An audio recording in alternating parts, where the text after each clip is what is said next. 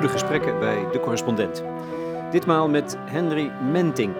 De oprichter van My Wheels is een nieuw avontuur begonnen bij het Veerhuis in Varik aan de Waal. Zo, op de dijk. Wat een mooie plek, Henry. Het is uh, zeker een mooie plek met uitzicht over, je zou zeggen over de zee, want zo breed is de Waal. De Waal is wat hoog, hoger dan normaal. En uh, nou, dat is wel, uh, wel, een bijzonder gezicht met heel prominent daar een boom die uh, normaal op een, bij een parkeerplaats staat, maar nu ook ondergelopen is. Dus ja, mooie, mooie stek. Ja. Er varen wat diepliggende aken voorbij vanuit Duitsland naar Rotterdam. Ja, dit, dit wordt ook wel eens de economische slagader van het verleden genoemd, hè, van, de, van die, uit de historie. Hè. Hier, hier ging het, het verkeer vanuit Rotterdam naar het achterland. En vroeger was hier ook een haventje waar je nu een veerpont ziet. En dan uh, gingen de schepen aanleggen. Uh, en uh, hadden dan hier bij het veerhuis een plek om even een snap te nemen. Het is ook nog eens een symbolische plek, hè? De, het veer. Ja. Ja, de, de, de, kerk hier, dat was, nou, dit plekje is eigenlijk het centrum van Varik van vroeger. Want dit eerste huisje, dat was de, de winkel en dat is het huisje van de bovenmeester en dat was de kerk. En daarachter heb je een brandweerkazerne en een school. En, en dat veerhuis, ja, daar, daar stond de biljart en er zat een notaris uh, af en toe. En, het, het, hele dorp zat hier ongeveer. Dus, en jij komt hier helemaal niet vandaan? Nee, ik kom uit, van oorsprong uit de, de polder, echt een boerenzoon. En opgegroeid al daar en, en 30 jaar ongeveer in, vlakbij Enkhuizen gewoond. Het miezert. We staan onder moeders paraplu op de dijk. De uiterwaarden zijn volledig ondergelopen. In de verte de boten. Het landschap van de rivieren, grauwe wolkendekens. Dit is Holland op zijn mooist. Voor Henry Mentink ligt de bron van zijn innovatieve denken niet in de Noordoostpolder van zijn jeugd, met zijn verkaveling en zijn functionele slootjes, maar hier, bij de rivier. Het natuurlijke verloop. Het meanderen. Ja, ik, als ik nadenk over hoe, een, hoe je een bedrijf opzet of, of, een, of een dorpsgemeenschap, dan het eerste waar ik aan denk is aan, aan de natuur. Hè? Hoe groeit een boom of hoe, groeien, hoe, hoe ziet een tuin eruit? En als je naar die principes kijkt en van daaruit bedenkt van hoe kunnen we een organisatie inrichten, dan, dan ziet het er anders uit. Dus een voorbeeld, als je een, ook een lichaam naar je lichaam kijkt. Hè? In een lichaam daar heb je bloedbanen en, uh, en lymfebanen waar allemaal stoffen doorheen uh, stromen. Uh, als je dat vergelijkt met een bedrijf waar geld doorheen stroomt, maar dat geld dat gaat weg uit die organisatie. Dat, dat, dat gaat naar, naar investeerders en die kunnen daar van allerlei andere dingen mee doen. Dus het is niet onderdeel van het lichaam zelf. Dus kun je een organisatie zodanig opzetten dat, dat het één logisch, natuurlijk geheel is. Dat, dat is een beetje de, de grondgedachte. Maar geïnspireerd door de natuur. Dus het is niet voor niks dat jij hier bent neergestreken. Nee, dat... Uh, op je zestigste. op mijn zestigste, ja. Nou ja. Alsof je een nieuw leven gaat beginnen. Nou, inderdaad, want toen ik uh, 60 werd, dat is nu drie jaar geleden, zo weet je gelijk hoe oud ik ben.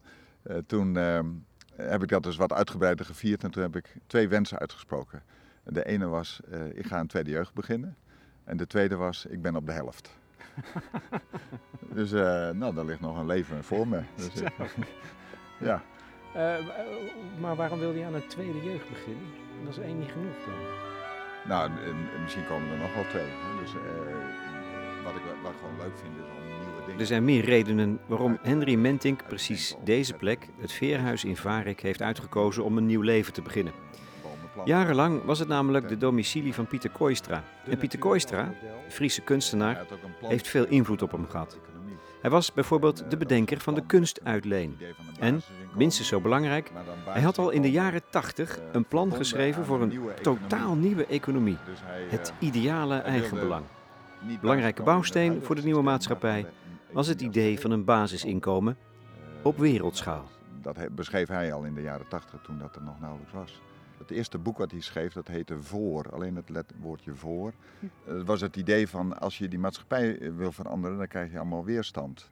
Dus laten we de maatschappij nu er gewoon zijn voor wat het is. We gaan er iets nieuws naast zetten. En het nieuwe nodigt uit het oude om, om te komen. dus wij was ook heel erg van de vrede, van op een op een milde manier mensen uitnodigen om naar zijn verhaal te luisteren. En dat was een van de gedachten. Een andere is dat uh, uh, als je naar de markt kijkt, is heel veel wordt achteraf geregeld, laat zeggen, georganiseerd. Hè? Dus je, je bent producent, je maakt een product, je gaat marketing doen en dan ga je achteraf eens bekijken, heb ik nu voldoende geproduceerd of raak ik het aan de markt kwijt? En zijn gedachte was van, we moeten eigenlijk eerst de relatie leggen tussen producent en consument. En dan vanuit die relatie weet je van we moeten zoveel produceren. En een, een groenteabonnement is daar een, voorbeeld van, eh, of een abonnement op het theater. Je weet van tevoren, dat is de vraag. En nou, met de moderne technieken kun je dat ook, met internet kun je ook heel veel van die dingen organiseren. En, en in zijn tijd heeft hij, is hij nog naar een, eh, een Parijse professor gegaan om te vragen van kan een computer dit aan? En die professor die zei ja, dat kan een computer aan. maar ja, nu weten we inmiddels met internet dat er heel veel meer mogelijk is. Uh, dus uh, nou, zo was hij daarmee bezig. Ja. En zo heeft hij jou ook geïnspireerd? Ja, en uh, een discussie die ik wel veel met hem had van ja, wereldbasisinkomen, laten we hier beginnen. Dus ik heb zijn ideeën gebruikt om ook te kijken van kan ik daarmee ook uh, een bedrijfjes opzetten. Dus dat, dat is wat ik voornamelijk gedaan heb. Om te kijken van hoe ziet een bedrijf er dan anders uit, wat past bij dat soort denken. Het regent niet meer. het, is ophouden, ja. het is mooi weer hè, dit grijze weer. Gaan we het nou redden met de aarde, denk jij? Nou, het wordt wel spannend, denk ik. Maar uh, ik ben ook wel heel hoopvol. Uh, en vooral omdat ik op heel veel plekken zie dat heel veel mensen in beweging zijn.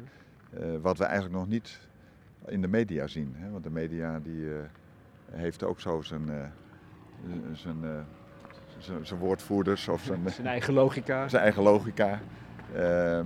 en ja, wat voor, een, voor grote instanties, hè, de politiek of verzekeraars geldt, geldt natuurlijk ook voor het fenomeen media. die, die, daar geldt grootsheid of aantallen. En dan geloof ik meer in de de, de, de, de slogan van Triodos die zegt van uh, klein is het nieuwe groot. Hè? Dus, En dat zie je heel veel. Hè? Eh, ik ben ook eh, voorzitter van de stichting Ecodorp een netwerk in Nederland. Nou, er zijn tientallen initiatieven in Nederland.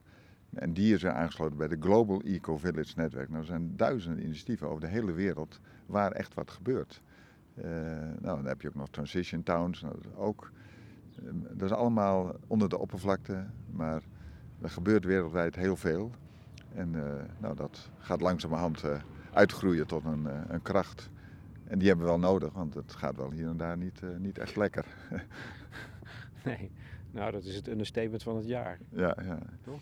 Nou ja, nee, inderdaad. Als we naar het klimaat kijken of naar de, de, het geldsysteem, dan, dan denk je van ja, hoe, hoe, hoe gaan we verder? Of de verkiezingsstrijd in Amerika, dan denk ik van nou, daar kan wel wel een tandje vriendelijkheid uh, bij komen. Ja, ja. Ons staat ook een verkiezingsstrijd te wachten. Hè?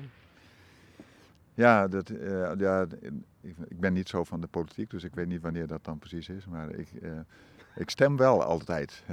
en daar heb, daar heb, ik iets op bedacht van hoe kan ik nou stemmen op een, op een systeem waar ik... Dus een, wat ik dan doe, misschien een tip voor de luisteraars. ik stem altijd op een, alleen op een persoon die ik ken. Ja? Uh, maar dan bel ik hem ook de avond van tevoren. En dan zeg ik dat ik op hem stem of haar. Uh, met, de, met, de, met, de, met de gedachte van ik wil jou steunen omdat jij goed werk doet. En dan, dan ja, de politiek maakt dat, ja, waar, waar je lid van bent, maakt me even niet uit, maar jij doet goed werk. En, uh, en dan heeft zijn stem zin. Wauw. Dus, uh, Wat goed zeg. Ja, de, de, avond tevoren. De avond van tevoren. Ja. En, en kennen is. Kennen, ja, nou kennen. Je moet hem een keer de hand hebben geschud. Ja, zo, zoiets, ja. ja of uh, gesproken. Of, uh, en hoe reageren die nou? Ja, die zijn uh, zeer verrast. ja, helemaal blij natuurlijk. Ja. ja. zijn ze blij? Hè? Ja, ja, ja. Wat een idee. Maar stel je nou voor dat we dat allemaal gaan doen. Nou, maar dan begint er wat. Dan begint er wat. Ik heb ooit een politieke partij bedacht die altijd de meerderheid in stemmen heeft. Dan wil je natuurlijk vast horen hoe dat werkt. Ja, ja, ja nee, vertel maar. nou, je richt gewoon een politieke partij op nee, de meerderheid in zetels moet ik zeggen. Ja, oké. De meerderheid in zetels. We gaan even weer een stapje de dijk af. Het is zo smal dat die auto's hebben ruimte nodig. Ja. Je richt een politieke partij op met natuurlijk een mooi programma. En dan doe je mee in de verkiezingen. En dan, eh, als je dan in de, kan in de gemeenteraad of in de Tweede Kamer drie zetels gewonnen hebt, dan ga je die drie zetels weggeven aan een zittende partij. En dat zeg je ook van tevoren. En dan ga je op de tribune zitten. En op de tribune heb je meer zetels dan die raadsleden. Uh, en dan, als je op de tribune zit, dan kun je echt de vertolker zijn van, uh, van de mensen, van het publiek, van de burgers. Omdat jij niet gebonden bent aan een partijstramien. Uh, en dan ga je dus die gemeenteraad helpen om tot goede besluiten te komt, komen. Dus als er een discussie is over, ik noem wat, zoals hier een discussie over kappen van bomen is, wat ik wel zonde vind, dan ga je deskundigen uitnodigen van uh, heeft dat zin en dan geef je de raad advies. De politiek ga je ja, de kwaliteit verbeteren, want uh, ja, daar... Van binnenuit? Van binnenuit, maar ja. door wel op de tribune te gaan zitten. Nou, dat, wellicht dat iemand dat leuk vindt om dat eens uit te gaan werken, dan doe ik mee. En dit typeert jou, denk ik? dit soort plannen maken? Nou, wat ik bij dit soort dingen doe is dat soort ideeën vasthouden in gedachten en dan laat ik tijd en pad en resultaat los. Want anders dan loop ik maar te duwen en te trekken. Dus nou vertel ik dit verhaal. En dan misschien staat er iemand op, maar misschien ook niet. Maar dat maakt me niet uit. ik denk dat er op een gegeven moment iets moet gaan gebeuren. Dus dan roep ik dit soort gedachten. En ik denk dat dat speelsheid, creativiteit, ik denk dat we dat ook nodig hebben om uit die, die molen te stappen van, uh, van het rationele, van het moeten, van... het verkavelde denken. Het verkavelde denken, ja, inderdaad. Zullen we naar binnen gaan, ja. Henry? Het begint nu toch harder te regenen. Ik vind het niet erg hoor, ik vind het heerlijk in de regen, maar ja. ik denk een beetje aan mijn apparatuur. Oh ja, wat dit oh, ja, ja, jij, jij zorgt voor de paraplu. Ja. het is mijn paraplu. Maar... Ja. ja. kijk. Net op tijd.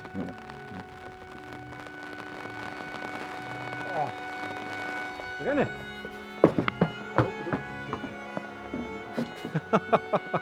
ja. Ik bijna onderuit, zeg.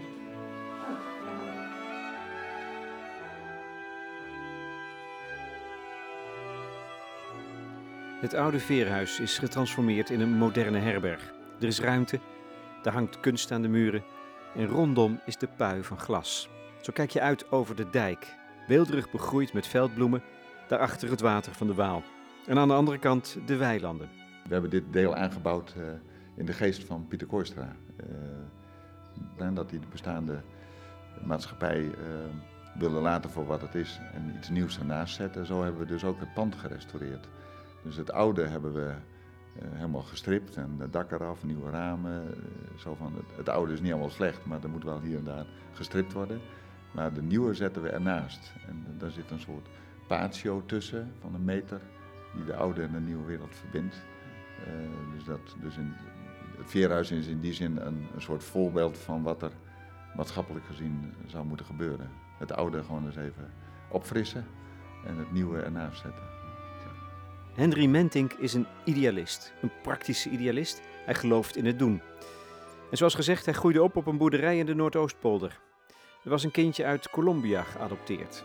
Is daar en toen al het zaadje gelegd voor zijn idealisme? Ja, niet, zo, niet direct in de polder, maar wel uh, door de, toen ik tien jaar was, de, de moord op Kennedy, dat ik dacht van, hé, uh, hey, waar, uh, waar ben ik terechtgekomen in wat voor wereld? Wat herinner je dan? Van die dag precies nog? Nou ja, dat ik er voor, met, voor de radio stond en daar gewoon naar zat te luisteren. Ik, denk, ik weet dus nog ja, de plek waar je dan staat. Ja. En dat ik dacht van, wat, wat is dit? Dus ik ben daarna uh, boeken gaan kopen en, uh, uh, en spreekbeurten die van mij op school die gingen over Kennedy of over die onderwerpen. omdat ik me afvroeg van ja, wat, is er, wat is er gaande en hoe. En wat schokte je dan zo? Nou ja, dat, dat het zomaar kan dat iemand vermoord wordt. En, dus hoe zit het dan met, met vrede en, en voor elkaar zorgen en met elkaar samenleven? Uh, al die gedachten, ja, dat vormt zich later natuurlijk ook verder in detail van hoe je dat dan moet gaan doen. Wat, wat is jouw bijdrage daarin? die natuur als model, voor, ook voor bedrijfsorganisaties, dat moet daar dan toch ook geboren, uh, begonnen zijn? Ja, laat me zeggen, dat, dat is vooral eigenlijk ook ontstaan toen ik uh, uh, op een gegeven moment een volkstuin had. En, uh, en in die volkstuin, dat was eigenlijk een hele interessante meditatieplek. Hè? Maar meditatie in de praktische zin, zo van, dan zie je een slak lopen of je ziet nou, bijvoorbeeld een veldje kool en dat wordt helemaal opgegeten door luizen. En dan denk je, wat is daar aan de hand? Uh, en dan ga je nadenken, kijken van, wat moet ik daarmee? En dan, dan ontstaat het beeld van, ja, is dat natuurlijk? Oh ja, daar komen, daar komen nou vogeltjes of liefheersbeestjes op af. Oh, ik laat het veldje gewoon maar eens even staan. En, en het volgend jaar is het heel veel minder. Want die liefheersbeestjes hebben mijn tuintje gevonden. En dus zo, zo kijk je naar die processen in zo'n volkstuin en, en, leer je daarvan, van wat is er gaande. En al dat soort dingen geldt ook voor een organisatie. Hè? Dus niet gelijk straffen of proberen weg te stoppen. Nee, kijk naar wat, wat er zich aandient en, en mm. Probeer daar wat mee te doen. Heb je nou een verklaring voor het feit dat dat, dat soort stokpaardje voor mij, ik kom er iedere keer op terug, dat organisaties, ik ken niet het bedrijfsleven, maar wel andere organisaties. Daarvan denk ik vaak dat het het beste uit mensen weghaalt. In plaats van dat het het beste in mensen oproept. Ja. Dat is iets wonderlijks. We, we, we, leggen onze verantwoordelijkheid af, onze creativiteit, onze, onze lef vaak. Ja. Heb je daar een verklaring voor? Ja, de, uh en die verzegt ook het antwoord op van hoe je het dan wel moet doen. Ja, ik, ik wou naar het antwoord toe. nou, eerst de verklaring. Nou, waarom gebeurt het? Waarom... Nou ja, om, uh, het, het, antwoord zit namelijk in het, wat ik uh, ontwikkeld heb ooit voor Pieter Kooistra, die mij dus ook vroeg, kun je eens een bedrijfsplan voor mij maken? En toen dacht ik ook aan dit soort facetten van, hoe kun je dat organiseren of zodanig maken dat ook de binnenkant, hè, de, de, de mensen aan bod komen. En wat ik toen voor hem gemaakt heb, is een plan in de vorm van een doos. En eh, de doos die heeft een venster. En als je door dat venster kijkt, zie je tegelijk de binnenkant en de buitenkant uh, van de organisatie. Dus de buitenkant, daar zijn we vaak mee bezig. Hè? Daar je de verlies en winst en de projectplanning en de organisatiestructuur. Daar zijn we mee bezig en geld verdienen. Maar de elk vlak van, dus die, die vlakken zie je aan de buitenkant, maar elk vlak heb ik vertaald naar de binnenkant. Uh, en dus dan kun je dat doosje openen en dan zie je ineens de binnenkant van de organisatie. En als je die niet goed hebt, dan valt de buitenkant vanzelf een keer uit elkaar. Ja, dan, uh, dan gaat het bedrijf ten onder, of de personen gaan ten onder, of burn-out, of nou, al die dingen. Ja. En het kan dus anders, maar dan moet je dus zorgen voor de binnenkant, oftewel de mensen. Ja. Maar we zijn geen caritatieve instelling, zegt een bedrijf of een organisatie dan. Dus wat, dus wat betekent dat dan in jouw mensbeeld of wereldbeeld? Dat je voor de binnenkant moet zorgen. Hoe doe je dat dan precies? Nou ja, eh, het zichtbaar maken met het doosje, eh, om even een voorbeeld te geven. Eh, de, ik, een van die vlakken heb ik energie genoemd. Hè, dus een organisatie geeft je energie hè, als het lekker loopt. Maar aan de buitenkant is dat in de vorm van de, de en winst en de balans. Hè, dus dat levert geld op. Maar aan de binnenkant van dat vlak staan waarden en ruilen. En uh, een vrijwilliger die zijn tijd besteedt en betaald wordt met een kerstpakket. Uh, dus als je. En organisaties weten dat wel. Dat, en, je ziet dat heel veel bij ziekenhuisinstellingen. Die zijn heel erg afhankelijk van vrijwilligers. Maar zit dat ook als basis in hun plannen? Nee. dat, ik, dat vraag ik me af, ik weet het ja, niet. als schaamte zou ik zeggen. Ja, maar mijn idee is dat je dat concreet kunt benoemen en zichtbaar maken. Eh, dat die vrijwilligers zich ook gezien worden en dat dat een volwaardige component is of onderdeel van een plan. Uh, nou, zo heb je dus ook het vlak tijd. Dan kijken ze alleen maar naar de buitenkant van een projectplanning. We moeten dan en dan eh, dat en dat opleveren. Maar de binnenkant is synchroniciteit. Toeval, zoals de natuur ook werkt.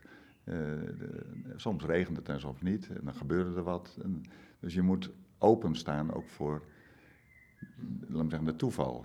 En hoe zit het met creativiteit van mensen? Nou, dat is, dat is ook wat, iets wat mij hindert. Het idee dat mensen zijn creatief. Ja. Maar in een organisatie ja. niet meer. Nee. Want dan doen ze wat de opdracht is of zo. En dat is, dat is toch doodzonde? Ja.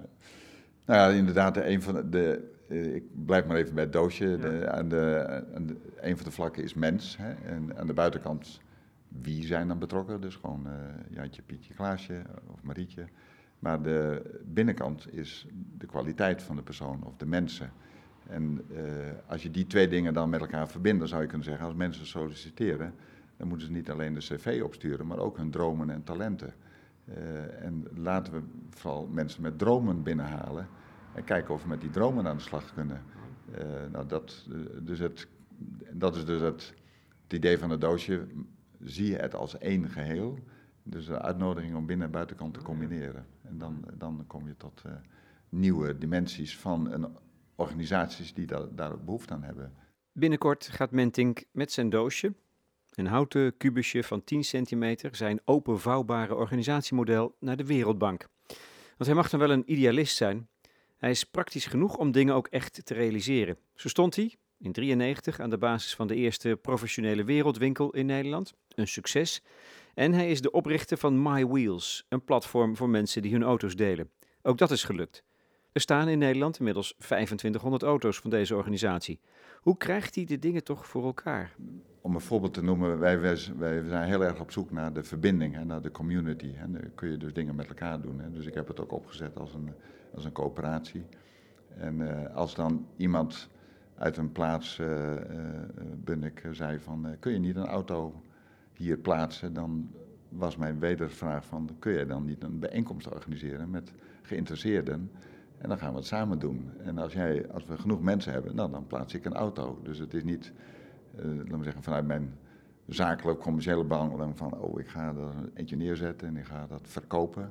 Maar meer vanuit het samen doen, uh, de business creëren. Een cel die, die steeds, die deelt eigenlijk. Een cel die deelt, ja, want... Uh, nou, het begon met één auto, maar daar staan er, op een gegeven moment stonden er een tiental. Hè, dus dat, ja, want dat is, dat is wel wat ik mooi vind, ik, ik, volgens mij had jij niet het plan om een hele grote autodeelorganisatie op poten te zetten toen je begon, denk ik. Nee, het, het groeit zoals. Uh, Kijk, want ik begon, toen ik met één auto begon. Uh, en de tweede auto was overigens, dat dus was in 93, dus de tweede auto kwam pas in 98. Dat was de auto van Pieter Kooistra, die in dit veerhuis woonde. Hij overleed in 98. En toen, uh, ik, was toen, ik zat in de stichting, de voorzitter van zijn stichting, om zijn nalatenschap te beheren. Nou, dat was een tweede auto. En de derde auto was van een lid die zei van ja, ik moet eigenlijk stoppen, want het is een beetje ver weg, je auto, en ik heb kinderen. Zei ik van, als ik nou een auto bij jou voor de deur zet en jij zorgt voor wat leden. Dus zo groeit dat. Maar dus al, dan heb je, ben je al vijf jaar verder dus. Dan, ja, dus de, van één naar zes auto's duurde tien jaar. En van die zes naar uh, ongeveer 200 auto's, die, we dan, die gingen we dus op een gegeven moment zelf kopen. Dat heeft ook iets van acht jaar geduurd.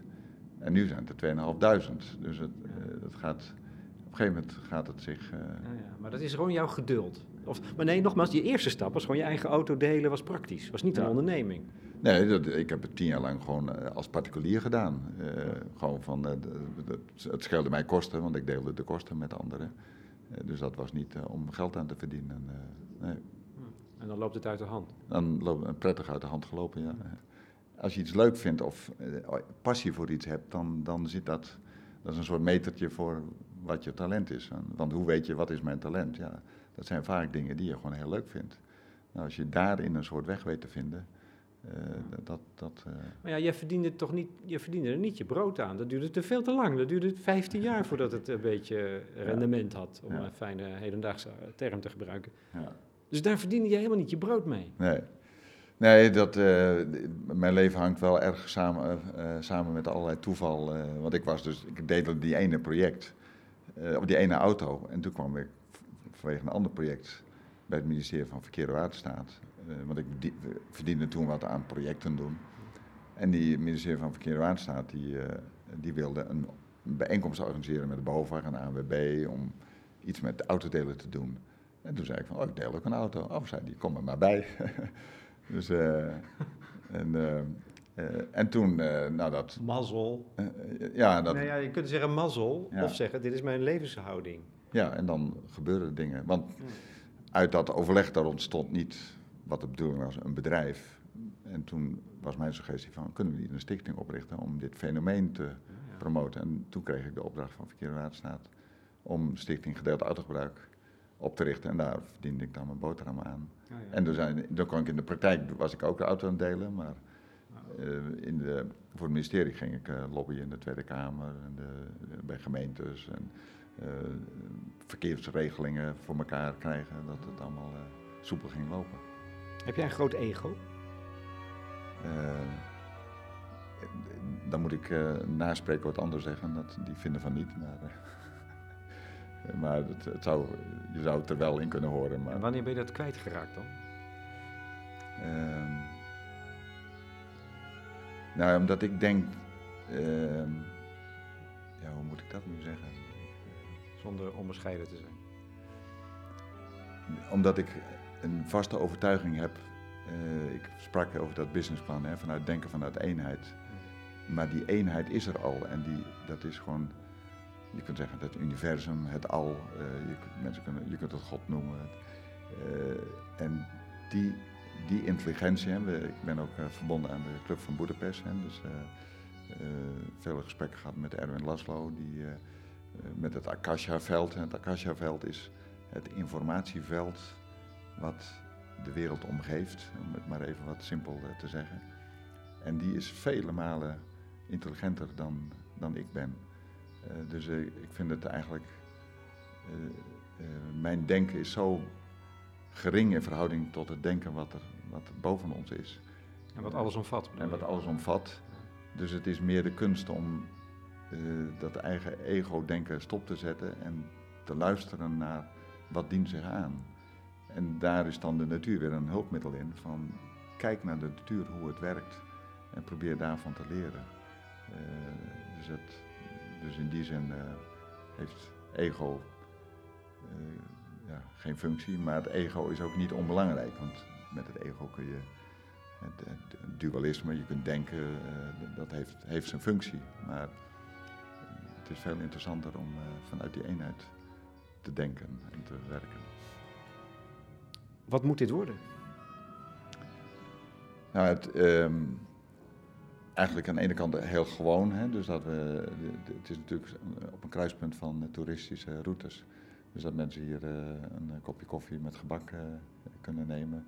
Um, en, uh, is, je wil veel meer voor. Ja, ja dus dat.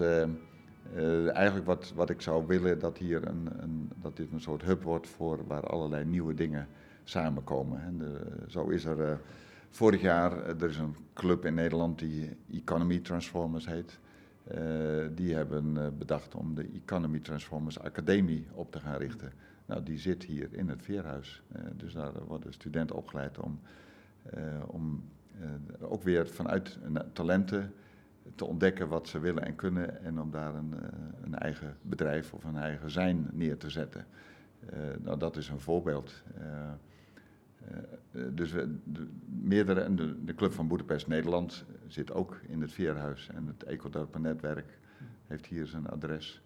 Dus zo komen een aantal dingen samen om te kijken van uh, kun je gewoon in het Veerhuis zijn met koffie en gebak. Ja. Uh, kun je ook die andere dingen zichtbaar maken. en ik, maar andere dingen, eigenlijk wil je hier dus een centrum voor de nieuwe economie? Een centrum voor de nieuwe economie. En ook eh, de ervaringen en kennis die ik heb ook beschikbaar stellen aan het dorp. Hè, van, want dat zie je ook in Nederland, allerlei dorpen, die, of dorpen wereldwijd lopen leeg. Maar kunnen we dat niet weer ja. revitaliseren? Dus daar we zijn nu bezig met een uh, nadenken over een dorpswinkel, want die is ook al een paar jaar geleden gesloten. Kun je niet vanuit de coöperatieve gedachte met elkaar hetzelfde doen als wat ik met het Veerhuis heb gedaan? Het, het knappe is, het wonderlijke is ook, ja, ik, ik voel een soort cynicus in me opstaan en dat wil ik helemaal niet. Je gaat zo tegen de keer, in wezen. Je zegt wel, ik wil het ernaast zetten. Ja.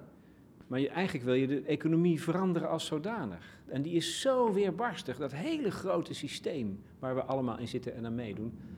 Dat wil je van binnenuit uithollen. En dan is het zo klein wat jij doet hier. Ja, maar het kleine dat uh, kan uh, groot effect hebben. Uh, ik heb ooit, ehm, toen ik bij MyWills uh, hebben we een heel groot deel van de financiering met crowdfunden voor elkaar gekregen. Maar toen bestond crowdfunding nog niet als, als naam. En toen kreeg ik op een gegeven moment een brief van de Nederlandse Bank van waar bent u mee bezig, om het maar even zwart-wit te zeggen. en men dacht dat ik in overtreding was. En, dus ik dacht van ja, hoe, hoe moet ik dat doen? hoe moet ik dat oplossen? En ik had geen zin in advocaten of eh, strijden tegen het systeem. Dus toen kreeg ik de heldere ingeving, uh, dat klinkt misschien wat gek, maar dat heeft wel uiteindelijk gewerkt. Ik ga gewoon liefde sturen. Uh, dus uh, vanuit de, de, de gedachte, en daar geloof ik echt in, dat mensen, waar ze ook zitten, die, die doen hun best. En dat moet je waarderen en belonen. dus als je met die positieve aandacht hun hun vragen gewoon netjes beantwoordt en daarin meegaat. En je hoeft helemaal niet boos te worden, dat heeft allemaal geen zin. Uh, en dat heeft een half jaar geduurd. En toen kreeg ik ineens een telefoontje of ik langs wilde komen, want ze hadden ineens vier oplossingen bedacht. Uh, dus toen kon ik met dat crowdfunding, zoals, ik moest dan wel wat contracten aanpassen, ik moest wat dingen mhm. veranderen. kon ik daarmee verder gaan. En als je zegt ik stuurde liefde, hoe zag, dat, hoe zag die liefde eruit? Dat is niet een eh, kaartje met hartjes sturen, bij het spreken. Nee, dat is alleen maar, dat gaat om een geesteshouding. Hè, de aandacht of zo. De aandacht of hoe je je... kijk, als je boos spreekt over iemand, is net zo erg als boos denken. Nou, andersom werkt dat ook met de liefde. Dus als je dat, hmm. als je dat stuurt, dan werkt dat. dat en ja, dat heb ik meerdere plekken ervaren en ik kan dat mensen erg aanbevelen. Zelfs, zelfs bij de Nederlandse bank? Zelfs bij de Nederlandse bank, ja. Ja. ja dat vind ik bijzonder. Uh, kijk, zo'n dorp is, nou, Varik is geloof ik al, uh, al meer dan uh, duizend jaar oud. dus daar zit natuurlijk heel veel traditie en gewoontes en daar moet je niet overheen walsen. Dan moet je gewoon geduld hebben en, en dan komt vanzelf het goede bovendrijven. Nou ja, we doen hier al een kleine stap. Hè. We hebben het Village Trade Center opgericht. Hè. Dus het idee van, ja, de wereld heeft al een World Trade Center, maar elk dorp moet eigenlijk een, een Village Trade Center hebben. Dus producten uit het dorp, uh, die verkopen we hier aan, uh, aan toeristen. dus zo draag je ook weer een stukje bij. om, dus dat zijn de, kleine stappen die, die je zet. En dat zijn allemaal geen grote omzetten, maar dat gaat groeien. Dat, net zoals ik vertelde met die auto's van één auto naar vijf. Dat duurt vijf jaar. En dan geduld hebben en dan komt het vanzelf. Ja. Ik vind het heel erg inspirerend. Dankjewel. En, en hoopgevend. Dat het gewoon gebeurt, dat je dat hier aan het doen bent. Ja, ja en, er, en er zijn er velen die dat doen. Hè. Dus uh, laten we elkaar ontdekken. Uh, en, en met elkaar het kleine, het nieuwe groot maken. Dankjewel. Graag gedaan.